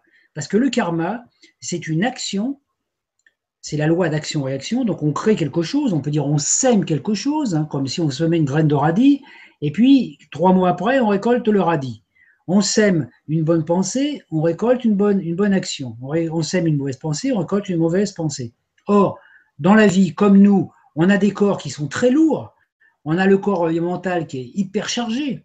On a le corps, le corps émotionnel qui est hyper gonflé avec toutes nos problématiques. Le corps éthérique aussi. Quand une information, elle passe, entre le moment où l'on pense à une chose et le moment où elle se réalise, il se passe un certain temps. Donc, c'est pour ça que des fois, on pense à une chose dans, dans une incarnation, où on fait quelque chose, et dans la vie suivante, on retrouve le résultat Hein euh, j'ai donné un exemple, je dirais une fois, j'ai donné un exemple à une personne, je dis, voilà, dans ta vie, par exemple, là, tu vas acheter une boîte de coca sur la route. Tu vas pas la ramasser, parce que toi, ouais, une boîte de coca. Bah, dans ta vie, dans ta prochaine vie, tu vas rencontrer une boîte de coca sur ton chemin et tu vas dire, mais quel est l'imbécile qui a posé une boîte de coca là? C'est un peu ça le karma. Hein Donc l'important du karma, c'est que le karma, c'est pas quelque chose qu'il faut payer, c'est pas quelque chose qu'il faut euh, qu'il faut porter, qu'il faut souffrir, qu'il faut porter comme une croix en disant c'est mon karma, il faut que je le vive. Non, le karma, c'est une mémoire, c'est une banque mémoire. Exactement comme dans un ordinateur, il y a des programmes. C'est un programme qui a été, qui a été euh, on peut dire, élaboré à partir de toutes les expériences qu'on a vécues dans la matrice, c'est-à-dire à partir de fausses informations. Le karma n'existe le karma a été créé par les, âmes humaines à l'intérieur de l'incarnation. Dans les autres plans, il n'y a pas de karma. Pourquoi? Parce qu'il n'y a pas de notion de temps. Alors, le karma, donc je disais, par exemple, je pense quelque chose, quelque temps après, je récolte cette chose. Pourquoi actuellement il n'y a plus de karma? Puisque le temps se rétrécit. Et actuellement, il n'y a plus de karma. Pourquoi? Parce qu'à chaque fois qu'on pense une mauvaise chose, on la récolte tout de suite. Pas besoin d'attendre la prochaine vie. On ne peut plus se créer des karmas pour les vies suivantes. C'est dans cette vie présente qu'on les paye. Donc, c'est pour ça qu'on a intérêt à faire gaffe à ce qu'on pense. Hein. donc, quand on voit par exemple un être comme Jésus, Jésus pense à une chose, il la matérialisait sur le champ. Hein, action-réaction dans l'instant. Nous, on a ce même potentiel. Donc imaginez ce qui serait arrivé sur la Terre si toutes nos pensées s'étaient concrétisées déjà. À chaque fois qu'on pense du mal de notre patron, de quelqu'un qui ouvrit un feu rouge, etc., ben, sur la Terre, je crois qu'il n'y aurait pas beaucoup de gens vivants. Hein. parce qu'on a tous à des moments des pensées un petit peu, euh, bon, pas, pas très sympathiques. Donc, donc il y a du temps, on est dans un espace-temps qui fait que avant de récolter le fruit de notre karma, on a la capacité de changer. On a la capacité de faire aussi des bonnes actions, de changer d'autres choses. Et quand on se retrouve face au karma, et eh ben à partir de là, ben il est atténué. Mais quand on se retrouve face au karma, face à la résurgence karmique, on peut dire, c'est notre attitude qui va déterminer ce qu'on va vivre. Parce que il est, il est totalement faux de croire que le karma, c'est quelque chose, et ça, c'est une chose, euh, le karma, les gens, il y a des gens qui croient que le karma, c'est quantitatif, vous voyez. Par exemple, bon, euh, dans mes vies antérieures, j'ai tué 250 personnes, j'ai me réincarner 250 fois pour mourir 250 fois. Imaginez, imaginez Hitler, le nombre d'incarnations qu'il va avoir encore derrière lui. Hein. c'est impossible. Non, c'est juste un état vibratoire. Hein. C'est-à-dire que si dans, une, si dans une vie, par exemple, antérieure, on a tué quelqu'un, quelle qu'en soit la raison, bah, dans cette vie présente, on va être confronté à une situation où on va être en. Peut-être qu'on. Ça ne veut pas dire qu'on va être tué, nous. On va peut-être être, confronté dans une situation où on va être amené, peut-être, eh ben, à sauver la vie de quelqu'un pour réparer ce karma. Une personne qu'on a tuée, on peut être amené à lui redonner la vie. Donc on peut très bien, par exemple, tuer quelqu'un, et puis dans la vie suivante, eh ben, on est la maman de cette personne. Imaginez, imaginez pourquoi non plus on ne le sait pas. Hein. Parce que si on savait des fois les relations karmiques qu'on a avec nos parents, je ne suis pas sûr qu'on serait capable de les aimer.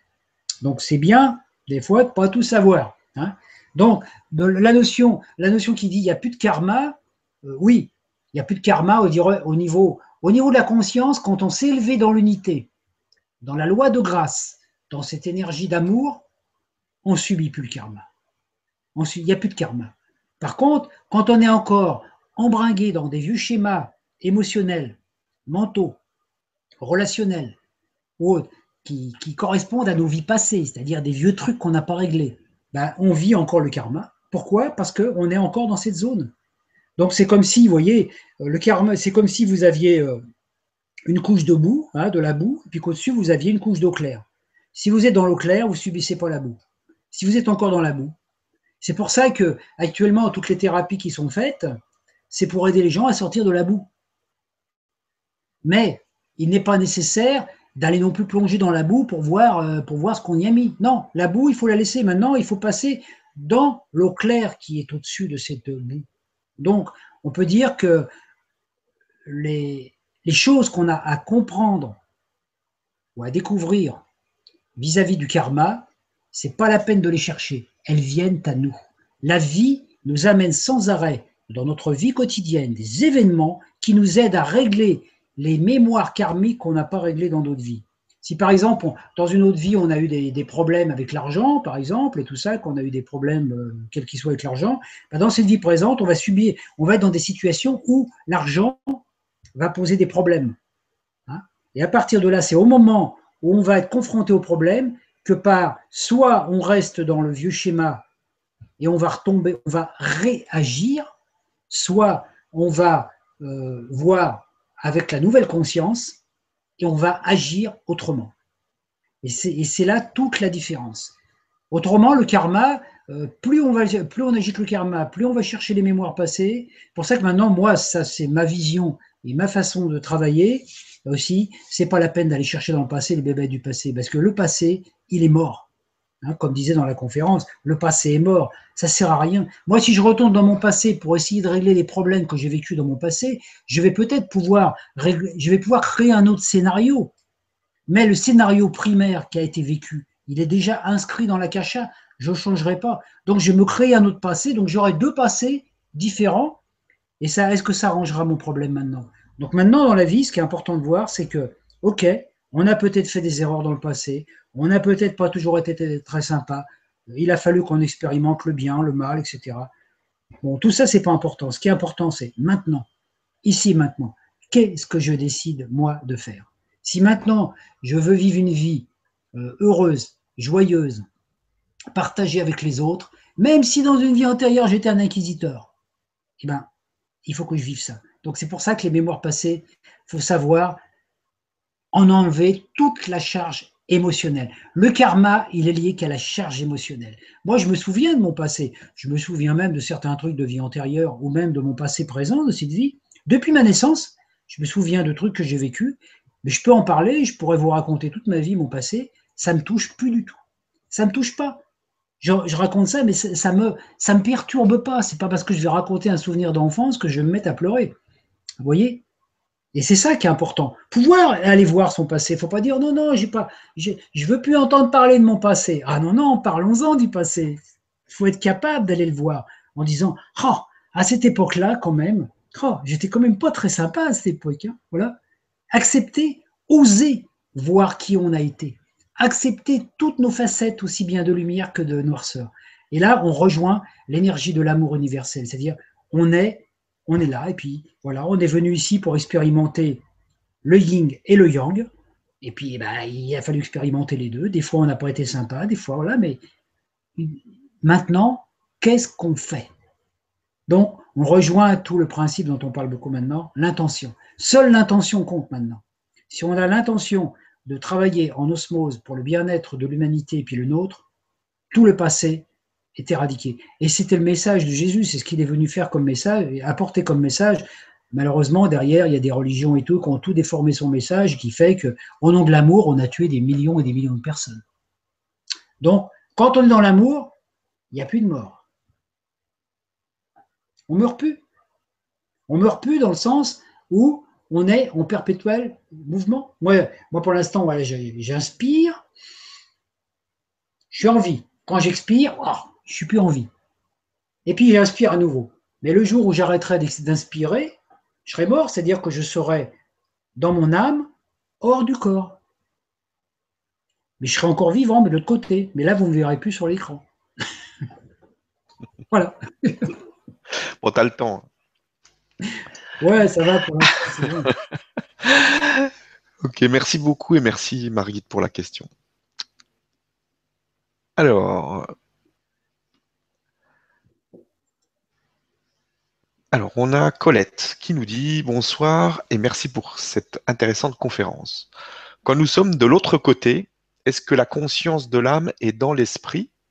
J'avoue que, je, que le sujet sur l'esprit m'embrouille un peu. Si je pouvais avoir une explication simple, merci beaucoup. Hmm. Alors là, ouais, l'explication, je, l'ai donnée déjà dans beaucoup de textes, mais bon, je vais, je vais résumer. Hein. C'est vrai qu'il y a des confusions totales entre l'âme, l'esprit, le corps, le subconscient, l'inconscient, c'est terrible. Donc, alors, pour résumer, au niveau de la, source, on est esprit. L'esprit, c'est l'absolu, c'est l'énergie, on peut dire, la vie. Hein. voilà. Après, quand on, a, quand on veut vivre une expérience euh, pour manifester la vie, on a besoin d'un programme. On a besoin d'un programme génétique. Ce programme génétique, c'est ce qu'on appelle notre identité d'âme. Je l'ai expliqué dans une conférence, c'est cette musique vibrale. Notre, identité galactique, c'est une musique vibrale, une musique ultrasonique qui crée des ondes de forme, qui nous permet, qui nous donne des paramètres. C'est un petit peu notre mémoire. Donc ça, c'est notre âme que je pourrais appeler notre soi, notre âme solaire. D'accord? Ce soi solaire ne s'incarne pas dans la matrice. C'est une partie de ce soi qui s'est projeté dans la matrice, donc en tant que moi, MOI, le petit moi, et ce petit moi, pour exister, a besoin aussi d'une mémoire. Il faut un programme. Et le programme qu'on s'est créé sur la Terre, c'est une âme lunaire. Cette âme lunaire, c'est ce que les psy appellent l'inconscient. Donc c'est important de ne pas mélanger l'âme solaire, qui elle n'est pas incarnée et qui a toujours été dans l'unité, et la partie de notre âme solaire qui s'est incarnée dans une matrice lunaire pour expérimenter. Donc on peut dire que notre âme, notre âme lunaire ici sur la Terre, notre âme lunaire, c'est un petit peu la, mémoire qui contient le film de tout ce qu'on a vécu dans toutes nos incarnations. Cette âme lunaire disparaîtra avec la matrice. On n'en a pas besoin. Quand on repartira dans le soi, on n'en aura plus besoin. C'est elle, disparaîtra. Donc cette âme-là n'est pas immortelle. La partie de nous qui est immortelle, c'est la partie de notre âme solaire. Vous voyez, c'est comme si elles étaient presque superposées. Il y en a une qui est dans le soleil, dans la lumière, et l'autre qui est dans, la lune. Et le tout, c'est d'arriver à ce que cette, cette âme lunaire soit totalement transparente pour fusionner avec celle du soleil et qu'il y ait une transparence totale. Donc on peut devenir, on peut être après un être humain incarné sur la Terre, ici. Je suis dans un corps physique, je suis conscient de mon vécu, j'ai mes souvenirs euh, de cette vie et tout ça, mais je sais que je ne suis pas de ce monde parce que ma conscience, elle appartient à notre monde. Donc je ne suis pas un être humain venu expérimenter le divin, je suis un être divin venu expérimenter une forme humaine. C'est toute la différence.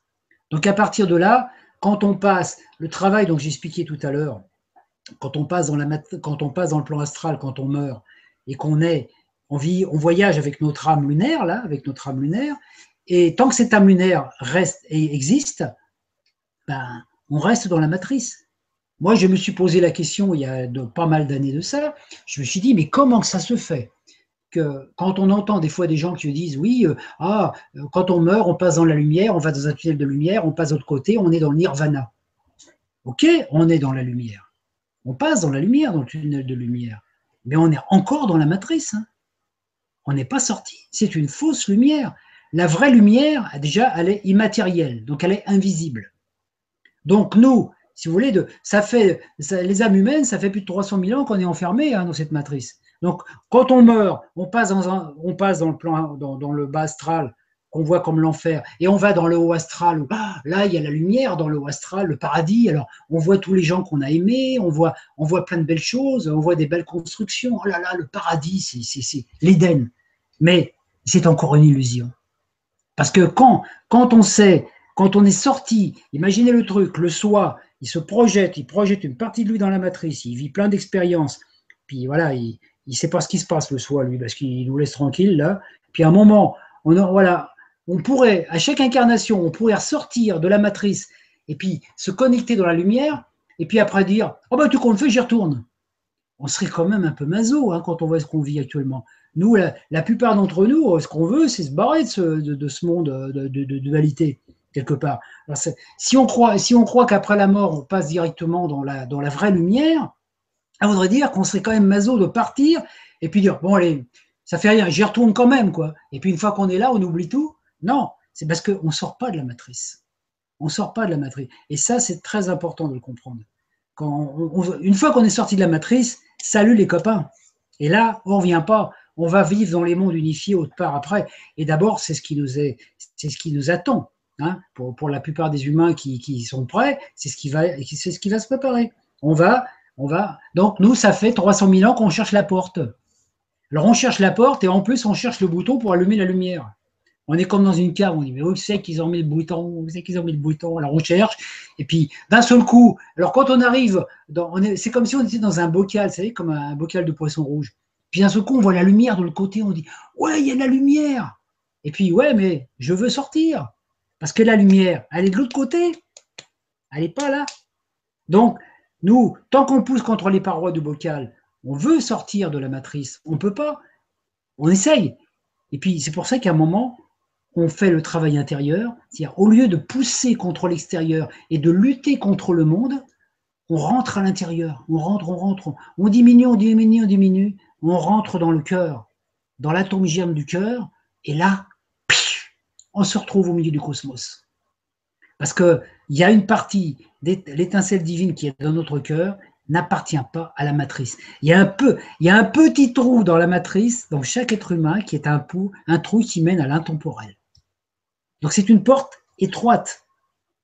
Et ça, c'est une capacité. C'est pour ça que on vit par tous nos sens, on vit dans ce monde, et en même temps, on va vers cette intériorisation, c'est diminuer, diminuer, diminuer. Et quand on rentre dans ce point, on retrouve toute la, tout l'univers. Et il y a une, comment, comment ça s'appelle, Hildegard de Bingen, on avait parlé dans un de ses livres. Elle expliquait comment faire, ou dans un, message qu'elle avait donné en, en, canalisation. C'est vraiment ce truc. On rentre dans un tout petit point, tout petit, petit, petit. Puis un ce coup, pouf, on est au centre du cosmos, de l'univers, avec les galaxies, les planètes, les étoiles. Donc c'est comme ça qu'on sort, par le petit trou intérieur et pas en poussant vers l'extérieur. Voilà, j'espère que ça a répondu à la question. Merci beaucoup et merci Colette pour la question. Donc on va arriver à la fin, donc je te laisse faire ton petit texte de fin, ton petit final. Et puis bah, je remercie toutes les personnes qui nous ont suivis encore ce soir. Et puis, ben, on te retrouvera de toute façon très bientôt. Donc, euh, je te laisse euh, terminer. D'accord. Alors, mon petit final, pourquoi je l'ai gardé pour la fin? Normalement, je devais le raconter au milieu, ça. Mais parce que c'est un petit peu euh, une histoire un petit peu drôle, parce que je voudrais finir sur une note un petit peu joyeuse pour terminer. Hein, T'as bien raison. Voilà. Alors voilà, je vais vous raconter, j'ai une histoire très courte. Hein. Alors un jour, alors que j'étais en train de raconter des, blagues comme ça, parce que moi j'aime bien raconter des histoires, des blagues et tout ça. Euh, euh, j'étais dans une salle, et puis je ne savais pas, mais la faucheuse, la mort, était dans la salle. Elle était là, anonyme, et je l'avais pas vue. Et puis, euh, dès que je suis sorti, alors je suis retourné après dans la pièce, dans les coulisses et tout, puis un secours, on a frappé à ma porte, et puis il y a la faucheuse qui est venue me voir. Elle est venue me voir, et elle m'a souri. Je ne sais pas si vous avez remarqué, mais elle sourit tout le temps, hein, généralement, parce qu'elle ne peut pas faire autrement. Hein. Donc c'est là qu'on peut dire que j'ai rencontré la mort. Hein. Alors c'est intéressant ce mot, parce que vous voyez, quand on dit à quelqu'un, on dit tiens, il a rencontré la mort. Ou alors l'autre, il dit euh, euh, tiens, euh, tiens, il a trouvé la mort, comme s'il la cherchait. Ou alors tiens, il s'est donné la mort. C'est intéressant ces, ces termes. voilà. Alors bon, moi quand je l'ai vue, elle me dit tu me reconnais? Oh, je dis, bah oui, ça pour te reconnaître, je te reconnais. Hein. Il y a ton portrait partout, sur toutes les boîtes de Morora, de desktop, on te voit partout. D'abord, tu aurais pu prendre un autre look parce que c'est pas bien de faire peur aux gens comme ça. Hein. Et elle m'a répondu, j'y peux rien, c'est l'uniforme qui m'est imposé par mon boulot. Ah, alors je lui dis, mais quand même, tu souris pas beaucoup, hein, euh, tu, ferais bien. Puis tu, je lui dis, tu ferais bien un peu de mettre tes os au soleil parce que tu serais moins hideuse. Alors elle m'a dit, tu crois vraiment que je suis ce que tu vois? Bah, Bien sûr, t'es laide à faire puire un épouvantail. Et vous savez ce qu'elle a fait là? Hein? Elle, m'a dit, tu sembles oublier, mon vieux, que je suis un ange. Tiens, regarde. Et elle s'est mise à tourner comme une toupie, à toute vitesse, à toute vitesse, à toute vitesse. Alors moi, bon, vous savez, je voyais plus, c'était un immense vortex, puis le vortex s'est arrêté, et là, je ne crois pas mes yeux. Devant moi se trouvait une femme magnifique. La top modèle, la Playmat numéro 1. oui. Alors, je lui dis, mais t'es qui, toi? Elle est où, l'autre décharnée? Mais c'est moi, idiot, j'ai changé mon look. Tu me vois tel que je suis. Toi, tu serais une si belle femme Oh, ma parole, mais Claudia Schiffer, demi-mort et tout ça, mais elles peuvent aller se rhabiller à côté de toi. Tu es vraiment très, très belle. Mais pourquoi tu te montres pas comme ça aux gens? A dit, ben, si je me montrais comme ça, tous les hommes quitteraient sur le champ boulot, femmes et enfants pour me suivre. T'imagines le truc? Ah bah ça, pour être adulé, tu le. Oui, mais ça poserait un double problème. Tout d'abord, les hommes se battraient entre eux pour avoir le monopole, et les femmes délaissées me poursuivraient de leur rail pour leur avoir enlevé leur mari. Mais alors, je lui dis, mais pourquoi tu te montres comme ça à moi aujourd'hui? Ben, Elle me dit, de temps en temps, j'en choisis un afin de me sentir un peu plus aimé. Tu sais, j'ai pas beaucoup d'amis. Hein. En tout cas, au moment de mourir, tous me voient comme je suis. C'est pour cela que tous les morants sourient au moment de passer dans l'au-delà. Alors moi, je lui dis, mais, mais moi, je te vois là alors, je vais mourir? Non, non, pas encore, m'a-t-elle dit. Je te laisse en vie, car tu me fais marrer. Et crois-moi, ça me fait du bien, car j'ai pas beaucoup de copains. Tous ceux qui aiment rire prolongent leur vie. Le rire, ça dirige les neurones, ça booste les intestins et les sphincters, et il y en a même qui se font pipi dessus. Et elle me dit, j'aime beaucoup les humoristes. D'ailleurs, tu as vu dans le mot humoriste, il y a le mot mort. Moi, je lui dis, ouais, ben, je vois pas trop le rapport. Bah si, on fait le même boulot. Hein Eux, ils mettent les gens en boîte et moi aussi. Elle dit, non, non, mais les boîtes, toi, dans lesquelles tu mets les gens, ça s'appelle une bière, ça s'appelle pas une boîte. Oui, je sais, d'abord, il y a même une bière qui porte mon nom. Hein la, la, mort subite, je ne sais pas si vous connaissez. Hein Alors moi, je dis, ouais, mais moi, j'aime bien la bière avec un peu de mousse dessus. Ah oui, mais les croque-morts, eux, la mousse, ils la mettent dedans. Bon alors, c'est pas tout là. Tu me laisses en vie? Oui, mais je te demande d'en parler autour de toi. Plus il y a de fous, plus on rit, et moins il y aura de morts, puisque les gens qui rient ne passent pas leur temps à s'entretuer. Voilà pourquoi j'ai fait cette conférence ce soir pour vous parler de la mort. Alors n'oubliez pas de rire au lieu de pleurer. Bah, merci beaucoup. Merci voilà ce beaucoup. Que je dire comme mot de la fin. Bah, c'est un beau mot de la fin. Vraiment merci. Merci beaucoup. Et à très bientôt. Merci à tous euh, de m'avoir écouté et puis euh, à un de ces jours. voilà, à très vite.